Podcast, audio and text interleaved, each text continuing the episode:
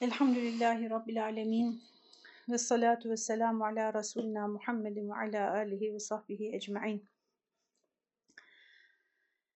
Kıymetli arkadaşlar, e, bugün beşinci dersimizi yapıyoruz Nur suresinden. Ben de bu sefer kaydediyorum yani kaydedeye de gidiyorum. Ee, ve üzgünüm işte postada yazdığım gibi dört ders yani bu bir ay demektir işte dört kocaman saat demektir e, sadece ilk dört ayeti okuyabilmişiz. E, Cenab-ı Hak yüreğimize sindirmiş olsun. Efendim e, zihnimizi e, kendi kitabının doğrularıyla tasnif etmiş olsun yeniden. E, zihnimiz pırıl pırıl olsun. İşte zina nedir, iffet nedir, işte ne zaman sabit olur, şartları nedir, ceza niçin verilir, nasıl verilir, e, bu konularda artık bir daha yani hiç olmazsa madem böyle yavaş gidiyoruz öyle sağlam gidelim ki artık bir daha kimse bizi yanıltamasın inşallah öyle temenni edelim. E, Rabbimize sığınıyoruz ve e, onun yardımını temenni ederek efendim bugünkü dersimize başlıyoruz. Bugün e, Nur suresi e, 4. E, ayet-i kerimeden başlayacağız. Hatta evet yani dört ayet bile yapamamışız. Bugün yapacağız dördüncü ayeti. Efendim 5. E, derste 4. ayet yani 5. ayet değil yanlış olmuş o. E, diyor ki Rabbimiz estağfurullah e, diyelim hatamıza ve estağfirullah diyelim ayeti okumaya başlarken vellezine yarmunel muhsanat e, şimdi biliyorsunuz Elmalı Hamdi Yazır'dan okuyoruz ve muhsanelere remyeden Diyeceksiniz ki bunun neresi Türkçe? Oradaki kelimelerin aynısını aldı. E, evet öyle yapıyor Elmalı Hamdi Yazır. Bunun sebebini de e, tefsirinin girişinde açıklamıştı kendisi. E, merak edenler tekrar oraya dönüp bakabilirler. Birinci ciltte girişte kendisinin bu tefsiri hangi usulle, hangi metotla yazdığını anlatıyor. Neyi niçin böyle yaptığını anlatıyor. E, çok tutarlı e, açıklamaları var orada.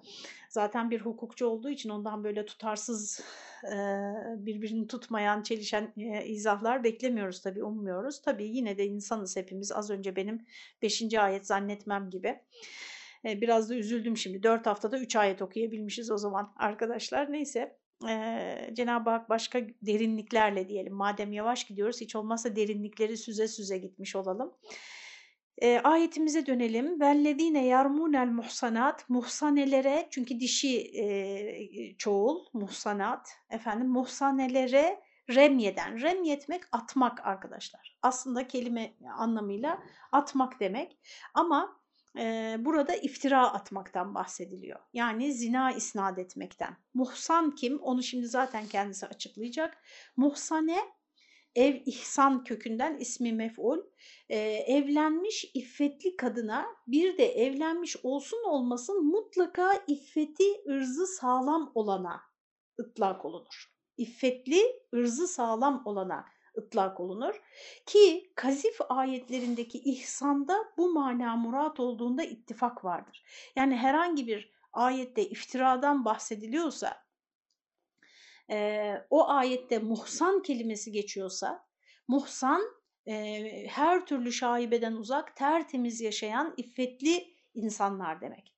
Şimdi kadın, kadınlardan bahsedilmesi ne değinecek biraz sonra. Çünkü muhsan erkekler yok mu ve erkeklere iftira atanlar yok mu? Onlar da var.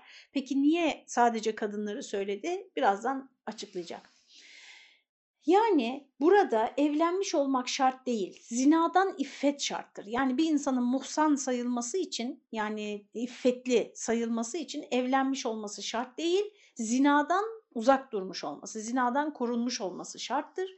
Binaenaleyh yetişkin kızlara dahi şamildir. Fukaha bu ihsanda yani muhsan kelimesinin mastarı ihsan, ihsan değil yani sinle.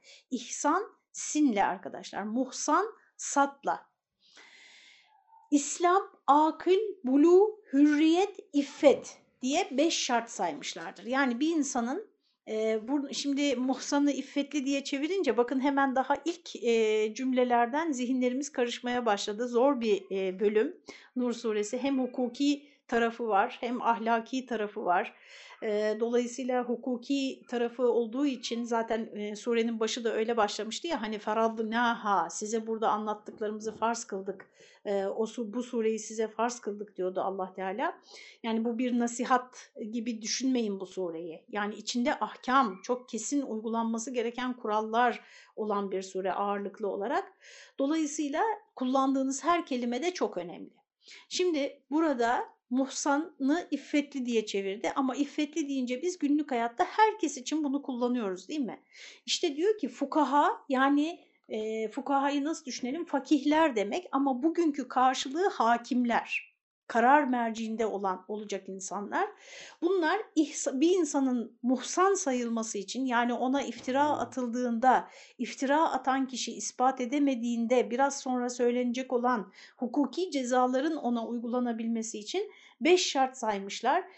O kişinin Müslüman, iftira edilen kişinin, kendisine iftira atılan kişinin Müslüman, akıl, bali, hür ve iffetli olması gerekiyor demişler. Bu şartları Kur'an-ı Kerim saymıyor. Muhakkak e, onlar bir e, Nas'a dayanıyorlardır. Yani bir ayete, bir hadise dayanıyorlardır. Ama şunu anlıyoruz ki e, fukaha dediğine göre Elmalı Hamdi Yazır burada bu içtihada açık bir konu. Yani siz e, kendi hukuk yani o günkü uyguladığınız mer'i hukukta e, bu iffetin tanımını tabii ki e, yaşadığınız şartlara göre yapabilirsiniz. Yani mesela ben şimdi burada merak ettim. Doğrusu hani sizin zihninizde de bir soru işareti e, uyandırıp böyle açık, kamuya açık bir konuşmada efendim e, bir konuyu açıklanmamış olarak bırakmaktan çekinmekle beraber hani bir gayrimüslim kadına e, birisi zina iftirası atsa ona ceza uygulanmıyor o zaman. Buradan anlaşılan bu o dönemde en azından. Yani fukaha e, if, e, kendisine iftira edildiğinde ceza gerektiren kadını nasıl tarif etmiş? İslam kişiyi, kadını demeyelim, kişiyi Müslüman, akıl, bali, hür ve iffetli bir insana siz zina isnadında bulunursanız bu ve ispat edemezseniz Allah korusun müfteri hükmünde oluyorsunuz ve size bu sefer ceza uygulanıyor. Ee, burada hani İslam şartı değil mi? İlginç ve önemli. Ee, acaba gayrimüslimlere ne yapıyorlardı bilmiyorum doğrusunu isterseniz araştırmadım. Ee, fakat zihnimizin bir köşesinde bulunsun. Erkeklere kazif, kazif de iftira atmak demek arkadaşlar. Erkeklere kazif de aynı hükümde dela, aynı hükümde delaleten dahildir. Yani burada sadece kadınlara atılan iftiradan dolayı ceza verilmez. Erkeklere iftira atıldığında da ceza verilir. Lakin kadınlara söz atmak, iftira atmak daha şai olduğunda. Yani bunu onaylamıyor. Ama toplumda vaka böyle. Yani bu iftira meselesinde en çok kadınlara iftira atıldığından cemi müennes sigasıyla onlar tasrih veya taglip olunmuştur. Taglip olunmak yani bir toplulukta e, hangi tür çoğunluktaysa onu zikrederek topluluğun tamamını kastetmek. Yani topluluk içindeki çoğunluğu zikrederek topluluğun tamamını kastetmek. Taglip yöntemi. Hasılı arkadaşlar şimdi bize burada lazım olan daha geliyor.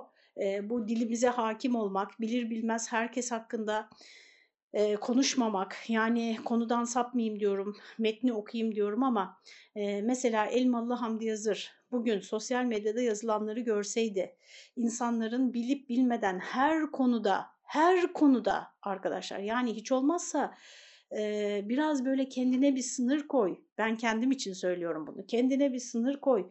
Senin iyi bilmediğin konular var.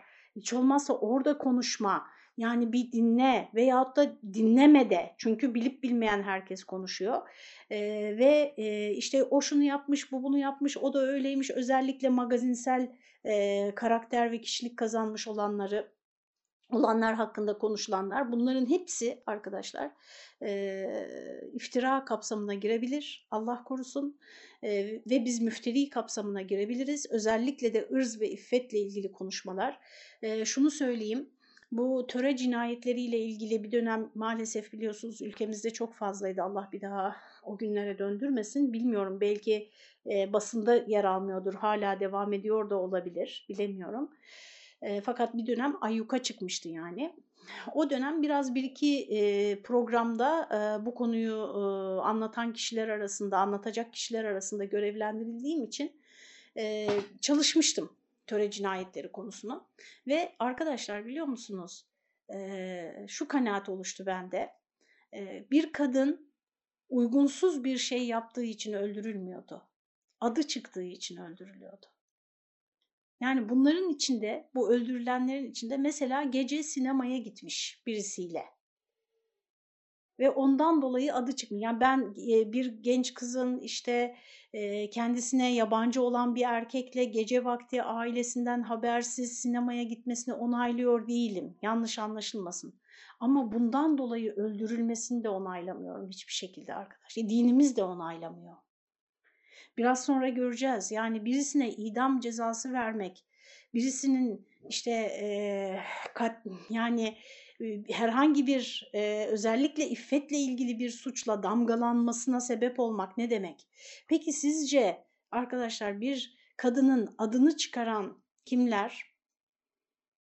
Bir düşünün yani bunu hepiniz.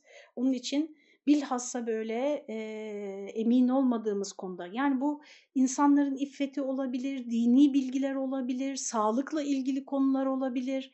Ya o kadar komik e, yani o kadar komik e, konuşmalar var ki hani neresini düzeltsem diyorsunuz yani. O yüzden ben pek çok WhatsApp grubundan çıktım. E, size söyledim daha önce. E, çünkü baş edemedim yani düzeltmek, düzeltmeye çalışmakla. E, herhangi bir konuda insan sadece bildiğini söylemeye karar verse arkadaşlar sadece çok iyi bildiğim şeyi söyleyeceğim.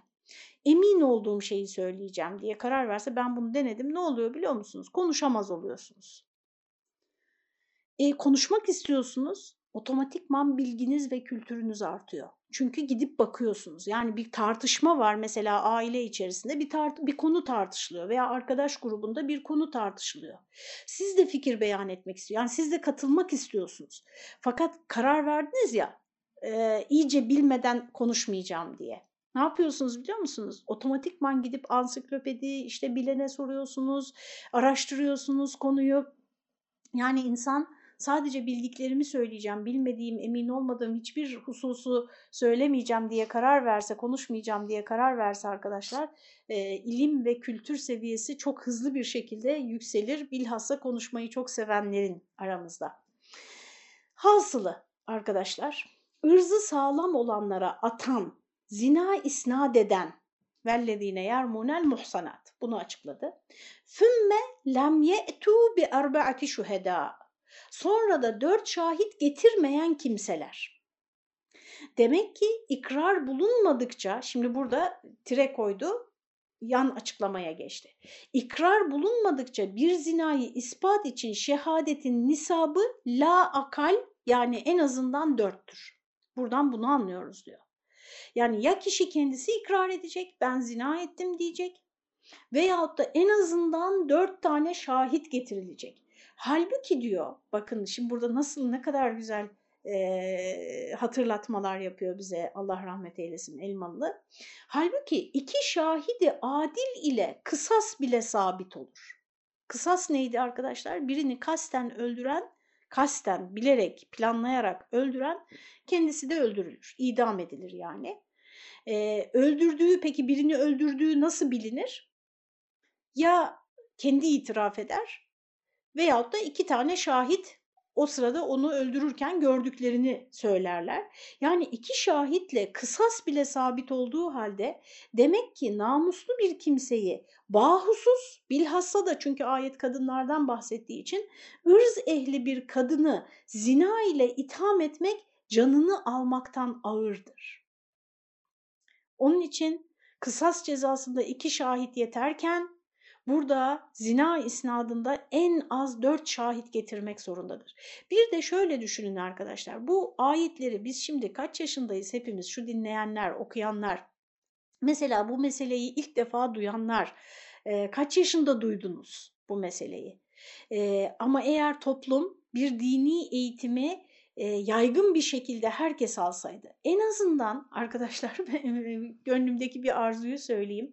E, bazen kendime e, İbrahim Aleyhisselam gibi hissediyorum derdim vaazlar devam ederken e, yüz yüze vaazlar hatırlar orada oralarda bulunanlar hatırlarlar. Bazen kendimi İbrahim Aleyhisselam gibi hissediyorum. Hani e, rivayete göre Kabe'yi yapınca ya Rabbi işte burası ıssız bir yer. Buraya kim gelir bu beyti ziyaret etmeye dediğinde hani sen insanları ilan et, hacca davet et dediğinde kim duyar benim buradan sesimi diyor. Sen ilan et diyor.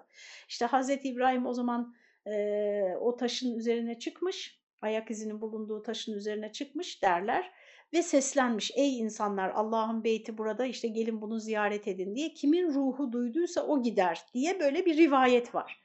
Ben de kendimi bazen öyle hissediyorum. Yani kime anlatıyorum? Kim kime faydası oluyor?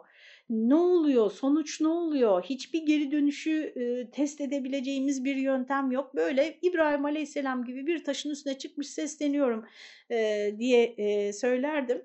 E, şimdi aynı şeyi tekrar ediyorum. Mesela gönlümdeki arzu şudur arkadaşlar, e, herhangi bir İslam ülkesinde, ülkemiz de dahil olmak üzere yani halkı Müslüman olan herhangi bir ülkede liseyi bitiren bir çocuk Kur'an-ı Kerim'i de baştan sona en az bir kere okumuş olmalıdır mealini.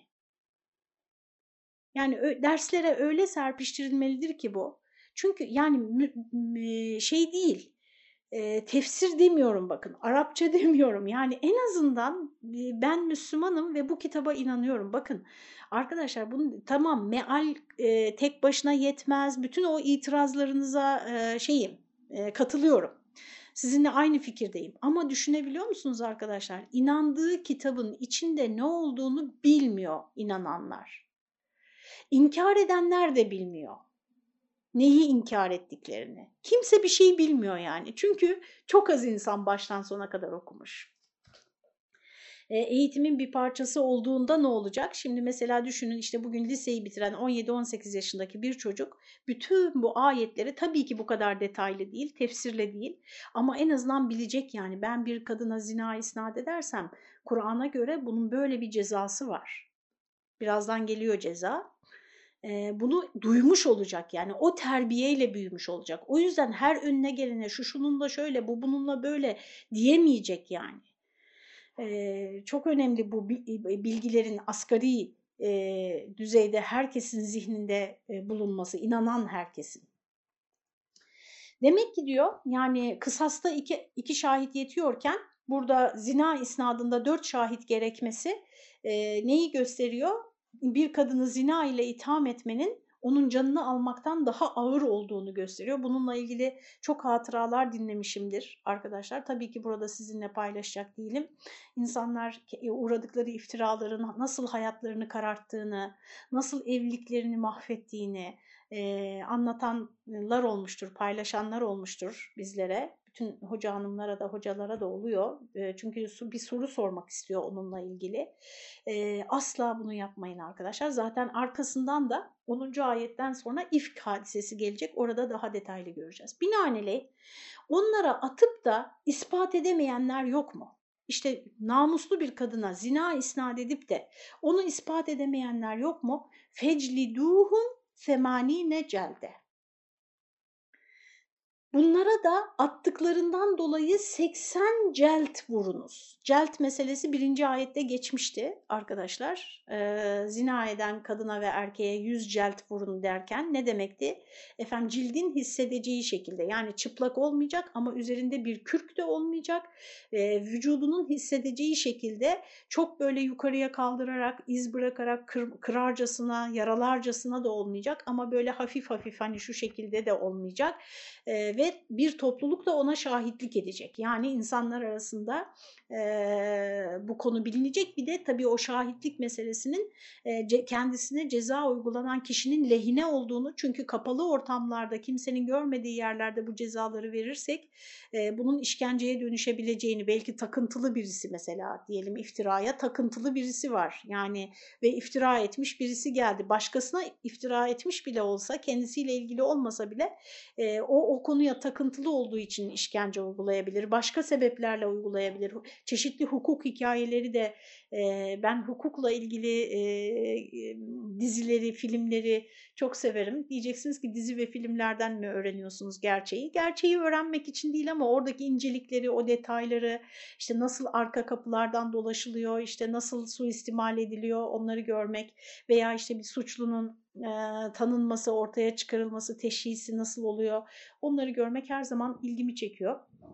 Efendim oralarda e, bu gardiyanların işte cezayı uygulayacak olanların e, adil olabilmesinin ne kadar zor olduğunu oralarda görüyorsunuz. İşte o adaleti sağlayabilmek için yani hem suçun toplumdaki meşruiyetini, meşruluk kazanmasını engellemek kötülüğün kötülük olarak bilinmesine devam etmek, ona katkı o sağlamak hem de ceza uygulanacak kişinin haklarının korunması yani ona cezada haddin aşılmaması için bir topluluk tarafından da o cezanın şahitlik e, edilmesi söylenmişti biliyorsunuz. E, muhsan olmayanlara dipnot burada önemli. Bir dipnot koymuş Elmalı Hamdi Yazır. Çünkü ayet sadece muhsan olanları ifade ediyor ya. Muhsan neydi artık öğrendik değil mi? İffetli kadın. İffetli yani zina ile uzaktan yakından bir ilişkisi olmamış ama iftiraya uğramış. Muhsan olmayanlara kazif haddi mucip olmaz. Yani toplumda biliniyor. Yani çok da böyle iffetli değil birisi ve buna bir başka konuda, bir başka ilişkiyle ilgili iftira atıldı. Mesela birisi dedi ki işte ben kocamı falan kişiyle gör falan kadınla gördüm ya da o kadın işte böyle yapıyor. Benim kocamı yoldan çıkarıyor dedi mesela. Fakat o kadın da hani Allah korusun söylemekten hoşlanmıyorum ama hani biliniyor yani bu böyle biri bunu yapabilir. Buna had cezası uygulanmaz diyor bu iftirayı atana fakat taziri icap eder. Yani hakim ona bir tazirci, tazir cezası hakimin reyine bırakılmış olan ceza demektir.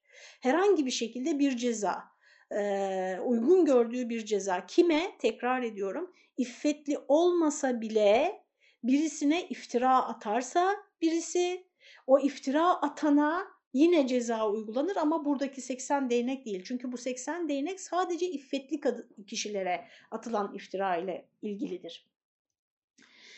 Efendim ve la takbelu lehum şehadeten ebeda. Ayet bir devam ediyor. Ceza bitmedi. Birinci ceza 80 değnek cezası. Ve la takbelu lehum şehadeten ebeda. Hem de bunların ebeda. Ebeda sonsuza kadar demek. Ebediyen demek. Hiç hiçbir şehadetini kabul etmeyiniz. Kimlerin? Arkadaşlar iftira atanların.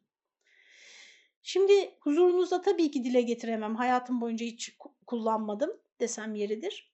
Ee, böyle kavga sırasında birbirlerine insanların söyledikleri sözler var ya.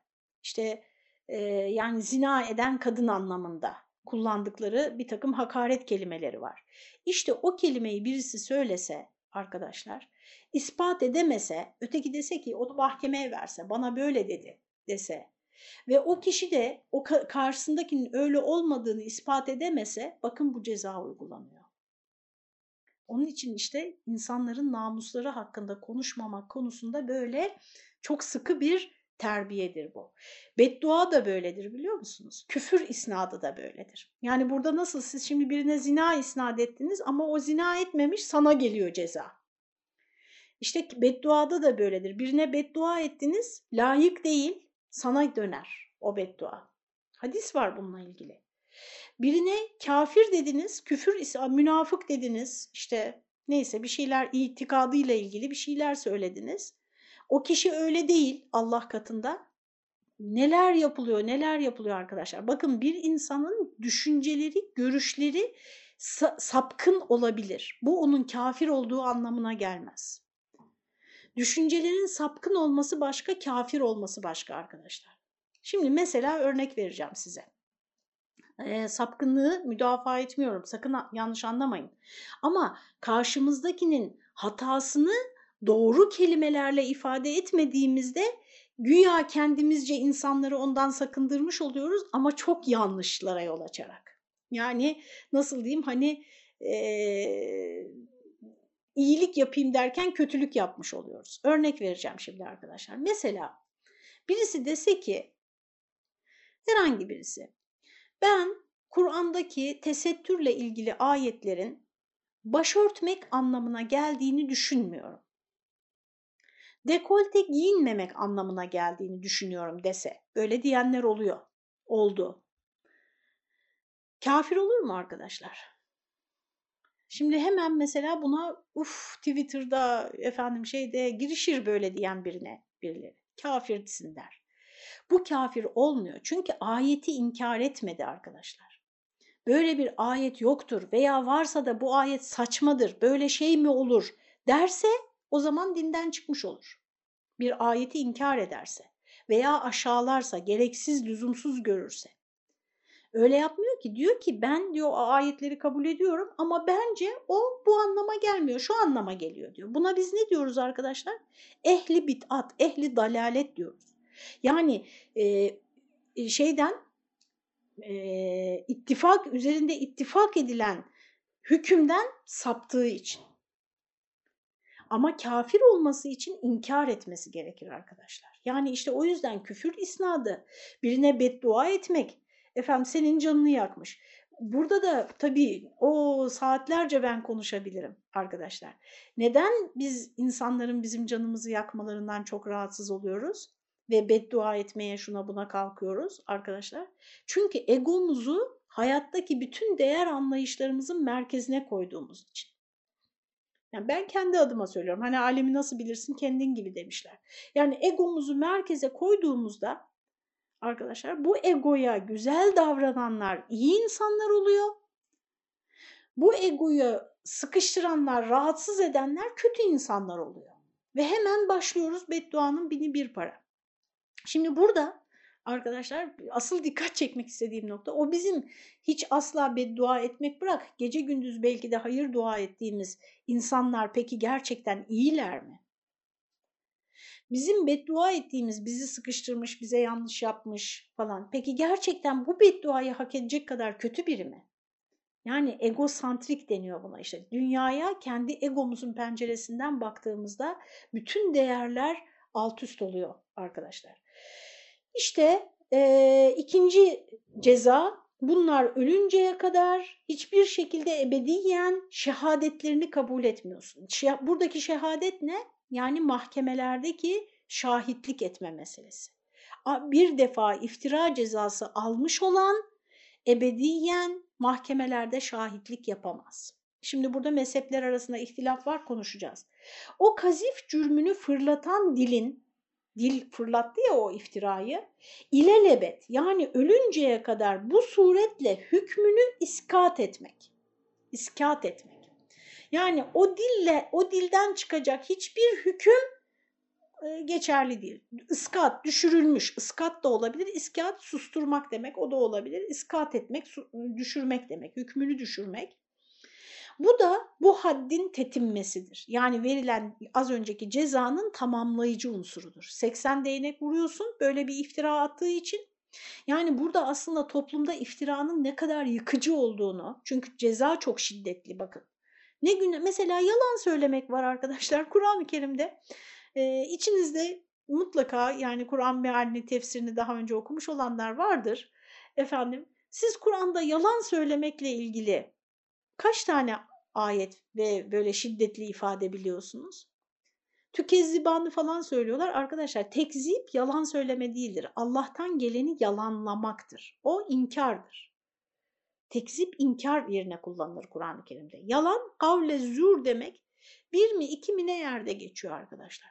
Ama iftira bakın ne kadar şiddetli geçiyor. Gerçi diyeceksiniz ki e, iftira da bir yalan. E, tamam onu kabul ediyorum da yani iftiranın ne kadar şiddetli bir hata olduğunu, cezasının ne kadar hem insanı toplum içinde rencide edici, hem fiziki bir ceza, hem huk artık hukuken yok hükmündesin yani. Sen ondan sonra herhangi bir davada şahitliğin bile geçerli değil. Çünkü niye sen birine iftiradan ceza almışsın zamanında. Bu haddin yani bu iftira cezasının tetinmesidir bu o, dilin susturulmuş olması. Bu dilin hükmünün yani iftira atan dilin hükmünün geçersiz sayılması e, bu haddin tetinmesidir. Celdin elemi cismani, bunun elemi ise ruhanidir. Yani o dayak cezası vardı ya, dayak cezasının elemi, ıstırabı cismani, bedenin hissediyor onu.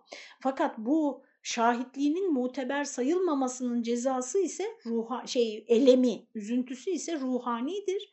Zinada cismani cihet, kazifte ruhani cihet galip olduğundan kazfin celdi haddi zinadan dun ve lakin bu manevi ceza ondan efzundur.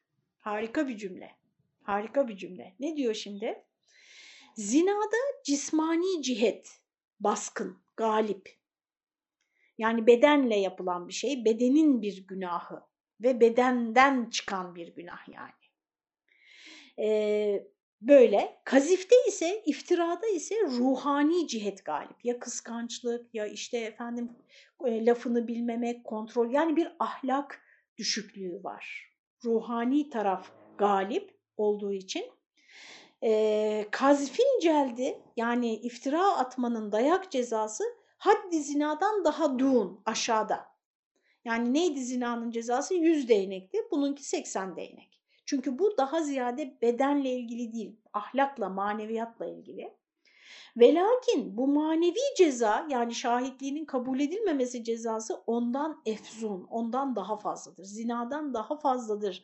Ee, sizin yani zinada mesela böyle bir şart yok. Zina edenin bir daha ebediyen şahitliği kabul edilmez demiyor. Burada tabii zina ile iftirayı yarıştırmıyoruz. Hangisi daha büyük günah falan böyle bir haddimiz yok bizim.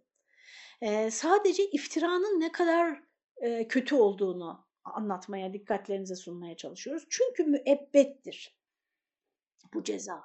Ebediyendir yani. Ve ulaike humul fasikun bunlar fasıklar güruhundan ibarettir. Bu iftiraları atanlar. Fısk ile mahkum kimselerdir. Şimdi geldik 5. ayete. İllellezine tabu min ba'di zalike.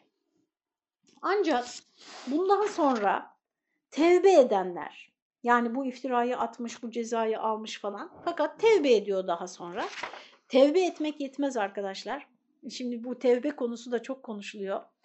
Ee, yani bazen e, dinleyicilerin, okuyucuların hoşuna gitmek istediğiniz zaman arkadaşlar, yani onların böyle e, işini kolaylaştırmak, işte e, böyle gözlerinde büyümemesini sağlamak istediğiniz zaman tabii diyorsunuz ki sen canı gönülden işte böyle bir daha yapmamaya tevbe et yeter.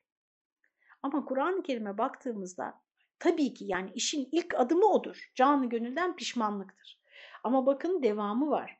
İllellezine tabu min ba'di zalike bu işi yaptıktan sonra tevbe edenler ve aslahu ve kendilerini ve o işi ıslah edenler bundan hariç.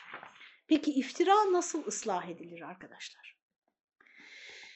Yani şimdi açıklıyor Elmalı Hamdi Yazır. İftira eden biri durumu nasıl düzeltecek sonradan? Yani ben birinin gıybetini ettim, birinin arkasından konuştum, iftira ettim, olur olmaz her şeyi söyledim. Ondan sonra da yaşım geldi, yüzlerce kişiye bunu yaptım, yaptım.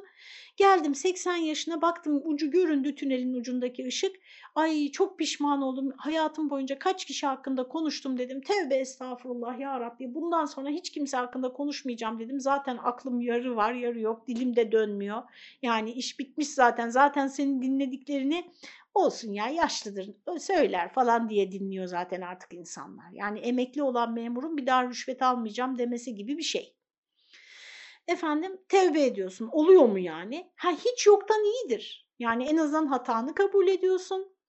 Bir pişmanlık duyuyorsun. Hani hiç yoktan iyidir. Ama ıslah şartı nasıl yerine gelecek?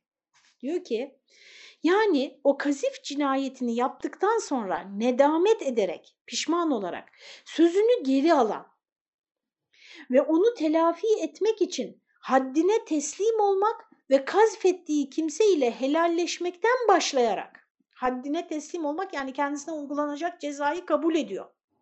Sözünü geri aldığını toplum önünde açıklıyor. Arkadaşlar. Yani şöyle düşünün. Mesela bugün Twitter yoluyla veya işte ne bileyim sosyal medyada birisinin arkasından bir şey söylediniz. Sonra bir baktınız ki o iş öyle değilmiş. Yani siz de bir gruba katıldınız, e, gaza geldiniz, söylediniz. Baktınız ki öyle değilmiş o iş. O kadar insana ulaşıp nasıl geri alacaksınız? Yani işte aynı mecradan aynı kuvvetle e, sözünüzü geri almanız gerekiyor. Ve kasfettiği kimseyle helalleşmekten başlayarak, kime iftira attıysa onunla da helalleşmekten başlayarak hal ve amelini düzelten kimseler fısk hükmünden müstesna olurlar. Yani onlar fasık sayılmazlar. Ama Hanefi mezhebine göre ceza yine uygulanır, şahitlikleri yine kabul edilmez. Ama kendilerini düzelttikleri için Allah katında fasık olmaktan çıkarlar. Ancak ha, diyor ki fısk hükmünden müstesna olurlar. Tevbe ile haddin sakıt olmadığında icma vardır. Yani tevbe ile tev, ben tevbe ettim pişman oldum deyince o 80 değnek cezası düşmez. Çünkü eğer mesela onu biliyorsa birisi atar iftirayı tam e, tespit edildiği cezası verilecek pişman oldum der. Yani herkes cezadan bu şekilde sıyırabilir. Dolayısıyla Hanefiler diyorlar ki e, efendim ve aslında diğerleri de diyorlar ki e, tevbe ile ceza sakıt olmaz. Ceza gene uygulanır. Tevbe ayetin sonundaki fasıklık hükmünden onları kurtarır diyorlar. Ancak Şafii mezhebinde bu istisnanın yukarıdaki cümleden ikisine raci olduğuna ve binaenaleyh böyle tevbe ettikleri takdirde had sakıt olmazsa da fıskları zail olduğu gibi şehadetlerinin de kabul olunabileceğine kail olmuşlardır onlar. Yani had her türlü uygulanıyor ceza. Ceza düşmüyor yani. Ama şahitliği kabul edilecek mi edilmeyecek mi? İşte eğer halini düzeltmişse, açıklamış, helalleşmiş, yanlış yaptım demiş, bir daha da yapmamış böyle bir şey. Şafiler diyorlar ki o zaman şahitliği kabul edilebilir. Lakin Hanefi mezhebinde bu istisna yani illa yalnız sondaki fasikun cümlesinden bir istisnadır. Haddi kazıf ile mahud olanlar tevbe ile hadden kurtulamayacakları gibi şehadetlerinin kabul olunmaması da ebeden kaydıyla mukayyettir diyorlar. Anlaşıldı inşallah. E, tebid ise istisnaya münafidir. Yani ebediyen dedi ayetin başında sonra illellediğine der mi diyor yani. Bir şeyi önce ebediyen deyip sonra şunlar hariç demek e, ters yani bu uygun değil. Binaenaleyh bu hükümden istisnanın faydası hukuku ibada taalluk etmeyen ve mahsa hakkullah olan cihet olur. O da nedir? Fasıklık. Yani Allah katında fasık olmaktan kurtulmuş olur. Tevbe edip kendisini düzeltirse diyor Hanefiler. Fe innallâhe gafurur rahim. Çünkü Allah gafurdur, rahimdir. Mağfireti çok, rahmeti çoktur. Binaenaleyh tevbe ve ıslah halinde muahize etmez. Sorgulamaz, yargılamaz bundan dolayı. Fakat kazifte iftir, kazif artık iftira biliyoruz. Had ve şehadet yani cezanın uygulanması ve şahitliğin kabul edilmemesi yalnız hakkullah değil, sadece Allah'ın hakkı değil. Aynı zamanda hakkı ibattır. Kulların da hakkıdır. Biliyorsunuz arkadaşlar İslam e, dinimizde diyelim, dinimizin daha çok böyle hukuki kısmında e, kullara ait bir hakkı e, diğer kullar affedemez. Allah da affetmez. Affetmeyeceğini söylüyor. Yani kullar arasındaki hakkın ancak o kulun helal etmesiyle e, helalleşileceğini söylüyor. Yani bir de o helalleşme meselesini de size açıklayayım. Bu akşam biraz e, ağır ve moral bozucu e, bir konu. Ama niye moralimiz bozulsun? Biz müfteri miyiz yani? Değil mi arkadaşlar? Yani hırsızlık cezasına hop oturup hop kalkıyorlar. Niye bu kadar kızıyorsunuz? Hırsız mısınız? diyesi geliyor insanın. Yani e, kendi sizin efendim böyle 30-40 yıllık bir, e, bir emeğinizin sonucu olan herhangi bir malınız, bir değerli eşyanız evinizden çalınsa aynı şeyi düşünecek misiniz yine? Neyse e, burada da öyle. Şimdi e, arkadaşlar e, Allah'ın hakkı ile kulların hakkı arasındaki e, farkı söyledik. Şimdi az önce ne söyleyeceğimi unuttum. O gelecek biraz sonra inşallah. Tekrar biraz bir cümle geriye dönelim. E, had, e, kazifte had ve şehadet yani cezanın uygulanması ve şahitliğin bir daha kabul edilmemesi yalnız hakkullah değil aynı zamanda hakkı ibattır, kulların hakkıdır. Kazf olunanın davası üzerine cereyan eder. Yani iftiraya uğrayanın dava açması üzerine bu cezalar gerçekleşir. Şimdi şunu söyleyecektim arkadaşlar. Ee, mesela birinin gıybetini ettiniz. Gıybet deyince böyle sanki işte herkes yapıyor ve küçük bir şey gibi geliyor. Tabii büyük günahtır demiyorum. Büyük günahlar arasında sayılmıyor. Yalnız şunu söyleyeyim, büyük günah küçük günah meselesinde e, İslam'da prensip büyük günah küçük günah meselesinde Efendimizin şu sözüdür. E, ısrar edilen hiçbir günah küçük olarak kalmaz. Tevbe edilen hiçbir günah da büyük olarak kalmaz. Prensip kural budur. Şimdi siz gıybet ettiniz, ediyorsunuz. Gıybet nedir? Bazıları diyor ki ben gıybet etmiyorum, hakikati söylüyorum diyor. Zaten yalanı söylersen o şimdi konuştuğumuz iftira grubuna giriyor. giriyor. Birisi hakkında yalan konuşmak Burada tabii zina iftirasından bahsediliyor ama mesela işte çaldı, hak yiyor, bir sürü kişinin hakkını yedi, ben biliyorum işte şöyle zalim, böyle haksızlık yaptığı gibi bilmediğiniz, bilip bilmediğiniz konuda konuştuğunuz bunların hepsi iftira. Cezaları bu şekilde olmaz çünkü bu sadece zina iftirasına mahsus arkadaşlar. Orada da müfteriye dava açan yani iftiraya uğrayan kişi müfteriye dava açarsa hakim gene kendi reyine göre ona bir ceza takdir eder. Ama arkadaşlar pişman oldunuz. Ha, gıybet nedir? Gıybet arkadaşlar olanı söylemektir. Ee, olmayanı söylerseniz o iftira olur. Olanı konuşmak, yalnız nasıl konuşmak? Mesela işte diyelim ki benim hakkımda konuşacaksınız. Ben duyduğumda hoşuma gitmeyecek bir şeyse bunu benim arkamdan konuşmanız gıybettir. Bazıları da şöyle diyor, ben konuşurum çünkü yüzüne de söyledim diyor. Yüzüne söylemiş olsanız bile gıybettir. Anlaşıldı mı arkadaşlar? Kolay değil bu konular. Yani gerçeği söylüyorum ve kendisine de söyledim bunu. O zaman arkasından konuşabilirim. Hakkı doğmuyor. İnşallah anlaşılmıştır.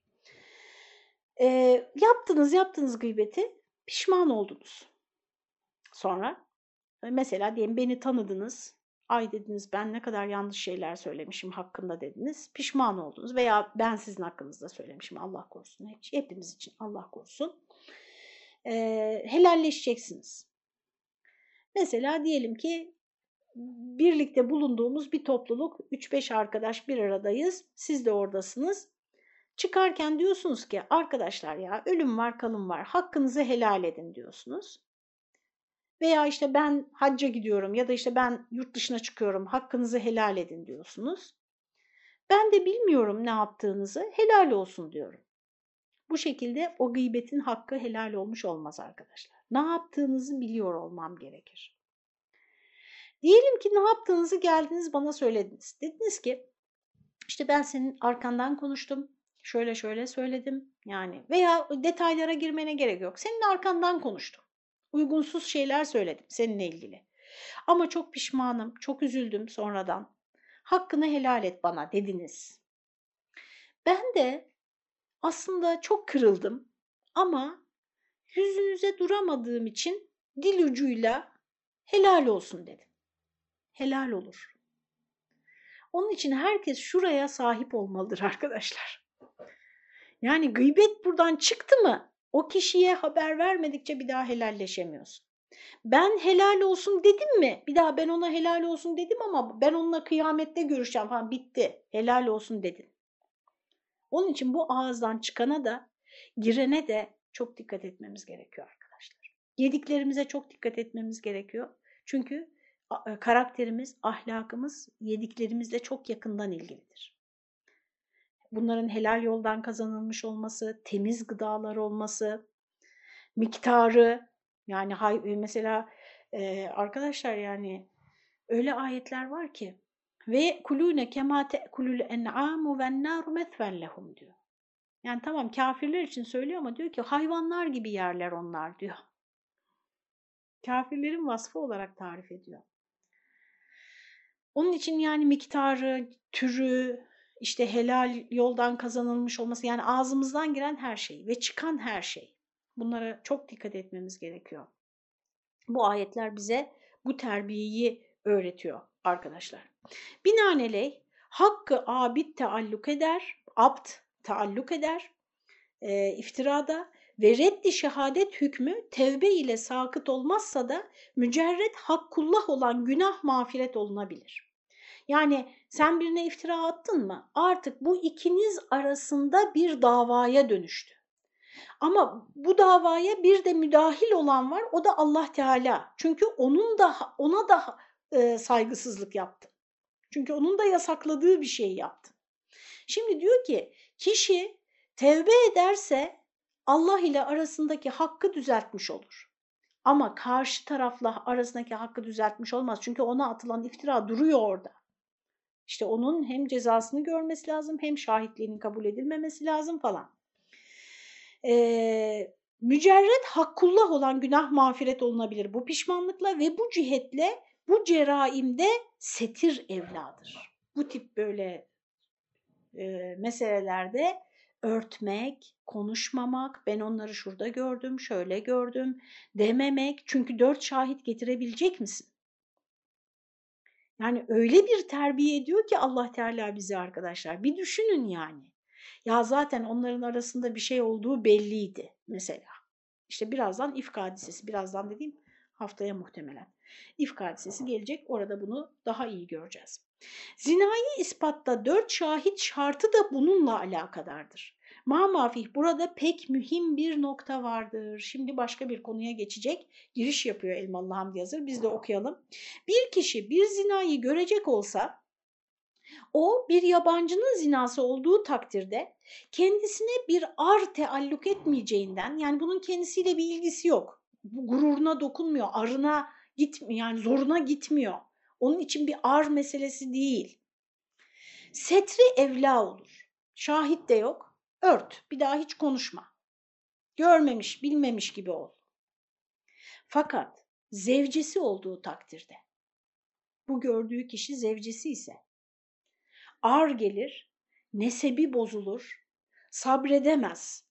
O halde başka şahit bulmak da müteazzir gibidir. Yani o durumdayken hanımını görmüş biriyle yakalamış gidip şahit mi getirecek yani onlar görmüş o anda zaten. Müteazzir, özürlü, mazur. Yani nasıl o anda şahit bulacak? Bundan dolayı şu, burada şöyle bir sual vakidir. Şöyle bir soru geliyor aklımıza diyor. Rivayet olunduğu üzere kazif ayeti nazil olup kıraat buyurulduğu zaman Ensardan Saad bin Ubade burada bir sebebin üzül aktarılıyor. Biraz dikkatlerinizi rica ediyorum. Biraz detaylı bir hadise. Ensardan Saad bin Ubade yani bu iftira ayeti az önce okuduğumuz iftira ayeti nazil olunca Ensardan Saad bin Ubade ve Asım bin Adi birisi artık hangisi ise bunlardan ayağa kalkıp bir adam karısıyla birisini görse ne olacak? Dava etse 80 vurulacak ve şehadeti reddedilecek, fıskına hükmolunacak. Çünkü öyle diyor ayet. Vurup öldürürse katlolunacak.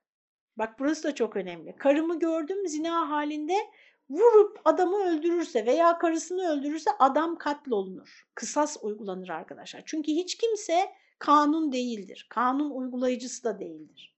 Ceza verici değildir bireyler. Oradan anarşi çıkar. Sükut etse yani bunu sineye çekse gayz edilecek şeye sükut etmiş olacak. Yani böyle bir şey onun ahlak anlayışına aykırı. Yani Dört şahit bulup getirinceye kadar ise işini bitirecek karşı taraf. Fethet Allah'ım dedi. Yani bu e, iftira ayeti çok zor geldi adama. Çünkü diyor ki ya karısını görürse ne olacak? diyor. Çıkar çıkmaz damadı Hilal İbni Ümeyye veya Uveymir kendisini karşıladı. Ne var dedi birisi yani birisiyle karşılaşıyor. Ne var dedi? Şer var dedi o kar. Yani demek ki o adamın yüzünde bir tuhaflık gördü. Bir böyle allak bullak olmuş. Ne var diyor nedir bu durumun? Şer var dedi. Zevcemi Şüreyk bin Semha ile buldum dedi. Ki ammizadesiydi. amcasının oğluyla. Vallahi dedi bu benim sualim ne çabuk müptela oldum. Soran kişi yani ne var diye soran kişi hani mescitten böyle düşünüp bu iftira ayetini okuyunca, inince, nazil olunca, onlara anlatılınca ya peki adam karısını görürse ne olacak diyor. Mescidin kapısından çıkıyor, kendi ailesinde böyle bir hadise olmuş. Ben müptela oldum, ne çabuk müptela oldum. Böyle bir belaya uğradım, imtihana uğradım. Binaenaleyh ikisi bir Resulullah'a vardılar, haber verdiler. Resulullah kadını celbedip istintak etti. Konuşturdu, sordu, sorguladı yani. Kadın inkar eyledi. Ashab toplanmıştı. Zevç evvelki ayet mucebince haddi kazife mahkum olacaktı. Yani şimdi Zev, kocası dedi ya ilan etti ya karımı gördüm diye. Fakat biraz önce iftira ayetini okuduk. Dört şahit getiremiyor. Karımı gördüm diyor. O zaman ona ceza uygulanacak. Adama. Gözlerimle gördüm, kulaklarımla dinledim. Allah biliyor ki ben sadıkım. Ancak hakkı söyledim. Herhalde Allah'ın buna bir açıklık bahşedeceğini ümit ederim diyordu. Yani bu sefer adam mahkum olacak hem de ebediyen şahitliği falan kabul edilmeyecek derken Resulullah'a vahiy gelmeye başladı. Ashab bunu alametlerinden tanıyorlardı. Yani peygamberimizin hali tavrı değişiyor vahiy gelince. Hepsi sustular, beklediler. O vakit şu li'an ayetleri nazil oldu. Li'an karşılıklı lanetleşme demek. İşte biraz sonra şimdi eğer gören kocaysa veya işte karısıysa yani eşlerden biri ise o zaman ne olacak? O anlatılıyor. Kazif ayetinin umumundan bir istisna mahiyetinde ve bilhassa zevçlerin kendi zevcelerine kasfi hakkında. Yani kocalar karılarına iftira atarlarsa, zina isnadında bulunurlarsa o zaman ne olacak? 6. ayet bundan bahsediyor arkadaşlar. Vellezine yarmune ezvacehum kendi zevcelerine remyeden yani zina isnadında bulunan velem yekun lehum şuhedâ'u fakat şahitleri bulunmayan illa enfusehum sadece kendileri kendilerinden başka şahitleri bulunmayan kimselere gelince feşehadetü ehadihim her birinin şehadeti, şehadeti, indi birinin şehadeti yani o zevçlerden herhangi birinin haddi kaziften halası için, kurtulabilmesi için şer'an nazarı itibarı alınacak meşru şehadeti. Yani e, şimdi adam karısını gördü e, zina ederken. Ondan sonra geldi mahkemeye dedi ki ben karımı zina ederken gördüm dedi. İspat edemiyor çünkü şahitleri yok. İşte adamı e, haddi kaziften yani iftira cezasından kurtaracak olan şehadet şudur. Erba'u şehadetin billahi innehu lemine sadikin. Hiç şüphesiz kendisi katiyen sadıklardandır diye Allah'a kasem ile dört kere şahitlik etmesi isteniyor. Yemin edecek yani ben doğru söylüyorum. Yani şehadet ederim billahi hiç şüphesiz ona attığım sözde katiyen sadıkım diye tekrar tekrar dört kere yemin edecek dört şahit yerine. Vel hamisete beşincisinde en, en, en la'netallahi aleyhi in kâne minel kâzibin eğer yalan söyleyenlerden ise Allah'ın laneti muhakkak üzerine. Böyle diyecek beşinci seferde. Yani beşinci defada da böyle şehadet edecek. Eğer o remyü şehadette yalan söylediyse Allah'ın laneti muhakkak üzerine olsun diyecek ki bu bir yemini münakidedir. Ee, çok sağlam bir yemin çeşitlerinden. Bu ayette nazmın üslubu dikkat olunursa Zevcin kizbi takdirinde tarafı ilahiden tel'inin vurudunu ifade eder bir surettedir. Yani ayetin e, geliş e, nasıl cümle yapısına, ifadesine baktığımızda ne anlaşılıyor? Eğer adam yalan söylüyorsa karısına zina isnat ederek yalan söylüyorsa niye peki yalan söyler? Niye karısına adam kendi karısına o kendi şerefi aynı zamanda neden kendi karısına zina isnat ediyor? Bunun da arkasında başka sebepler var arkadaşlar. Şeymiş e, çünkü karısı zina et, ettiyse adamın ayrılıyorlar ve ayrılırken mehirini ödemek zorunda değil. Çünkü adam orada mağdur. İşte o mehirden kaçınmak için böyle yapabiliyormuş insanlar. Yani kadını mahkum ettirerek aslında aynı şey bugün mahkemelerde de aynı şekilde yani boşanma davalarında insanlar karşılıklı birbirlerine ne çirkin isnatlar ve iftiralarda bulunuyorlar. Nitekim Resulullah da bu beşinci muciptir buyurmuştur. Yani bu şeydir, karşılık bulur. Niye? Beşinci dediğimiz ne? Eğer ben yalan söylüyorsam diyor adam, Allah'ın laneti benim üzerime olsun. Zevç böyle beş kere şehadetle lian yapınca haddi kaziften kurtulur. İftira cezasından kurtulur. Töhmet zevceye teveccüh eder. Karı, e, hanımına yönelir töh, töhmet. İşte 8. ayette ve yedra'u anhel azabe. O kadından da azabın kalkması için azap dediği ne? Zina cezası. Şimdi kadın adam dört şahit yerine yemin etti. Bu sefer kadına zina cezası mı uygulanacak? Belki de adam yalan yere yemin etti. Hayır diyor o zevceden cezanın kalkması için en teşhede onun şahitlik etmesidir. Erba'a şehadatin billahi innehu leminel kâdibin. Kocam yalan söylüyor diye dört kere yemin edecek. Hiç şüphe yok ki o zevç katiyen yalan söyleyenlerden billahi diye Allah'a dört şehadet edecek ki dört yemin oluyor bu. Vel hamisete beşincisinde dokuzuncu ayete geçtik. Beşincisinde de enne gadaballahi aleyha in kâne minas sadikin. Eğer kocası doğru söylüyor da kadın inkar ediyorsa Allah'ın gazabı onun üzerine olsun, kendi üzerine olsun diye yemin edecek. Beşincisinde. Şimdi dikkat ederseniz iki tarafta dörder kere yemin etti. Beşincisinde kendilerine beddua ettiler. Beşincisinde adam ne dedi? Eğer ben yalan söylüyorsam Allah'ın laneti benim üzerime olsun dedi. Kadın da dedi ki eğer o adam için doğru söylüyorsa ben yalan söylüyorsam yani Allah'ın gazabı benim üzerime olsun dedi. Birinde lanet birinde gazap var. Yani zevç sözünde sadık ise Allah'ın gazabını zevce kendi üzerine alacak. Erkek tarafında lanet, kadın tarafında gazap üzerine yemin verilmesi kadınlar üzerinde gazabın lanetten daha müessir olmasındandır. İmdi zevce de bu beş yemin ile şehadet ederse haddi zinayı kendisinden def eder. Yani zina cezası uygulanmaz. Böyle, ne olur? Ve artık zevç ile zevce arasında iftirak husule gelir. Bunlar artık ayrılmış olurlar kesinlikle. O evlilik devam etmez, hukuken biter.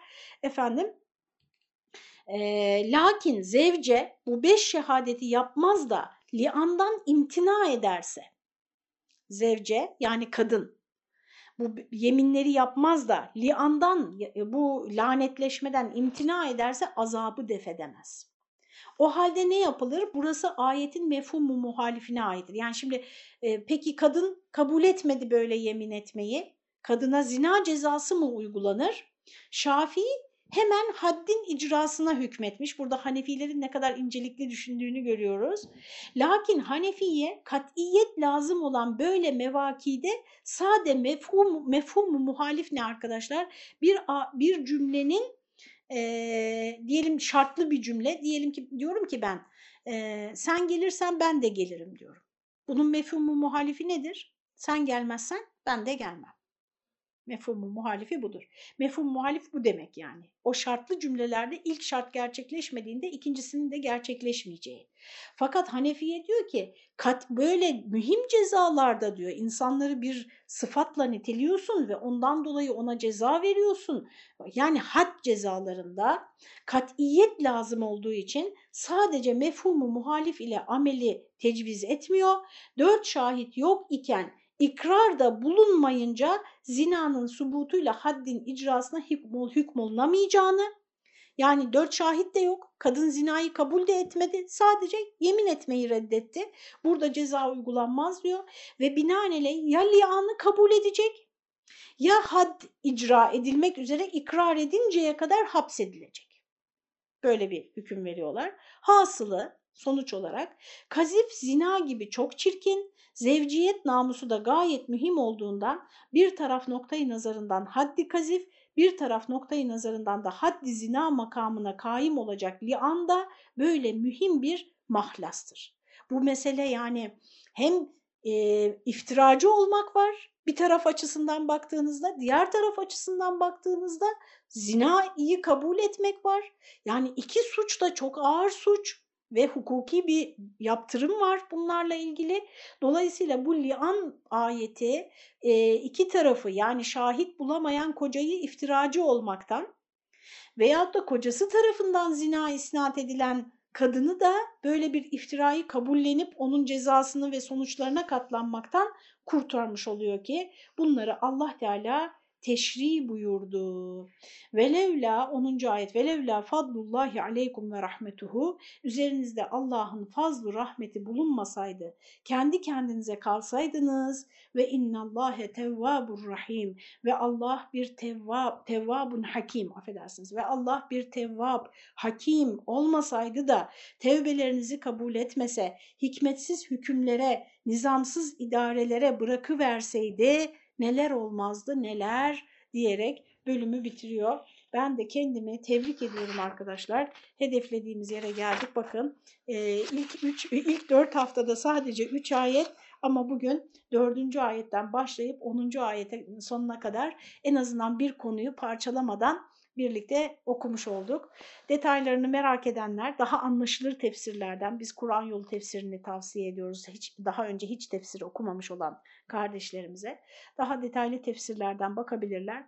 Allah Teala hiçbirimizi zinanın hiçbir şekliyle hayatımızın hiçbir aşamasında karşılaştırmasın. İftiraya uğrayanlardan etmesin. İftira edenlerden olmayı bırakın arkadaşlar. İftira edenlerle dost olmayı bile yani dostlarımızın, sevdiklerimizin, ahbabımızın, evladımızın içinden bile iftira eden birisinin e, çıkmayacağı tertemiz bir hayat bizlere nasip etsin. Allah'a emanet olunuz, hayırlı akşamlar. İnşallah haftaya yine aynı saatte görüşmek üzere diyelim.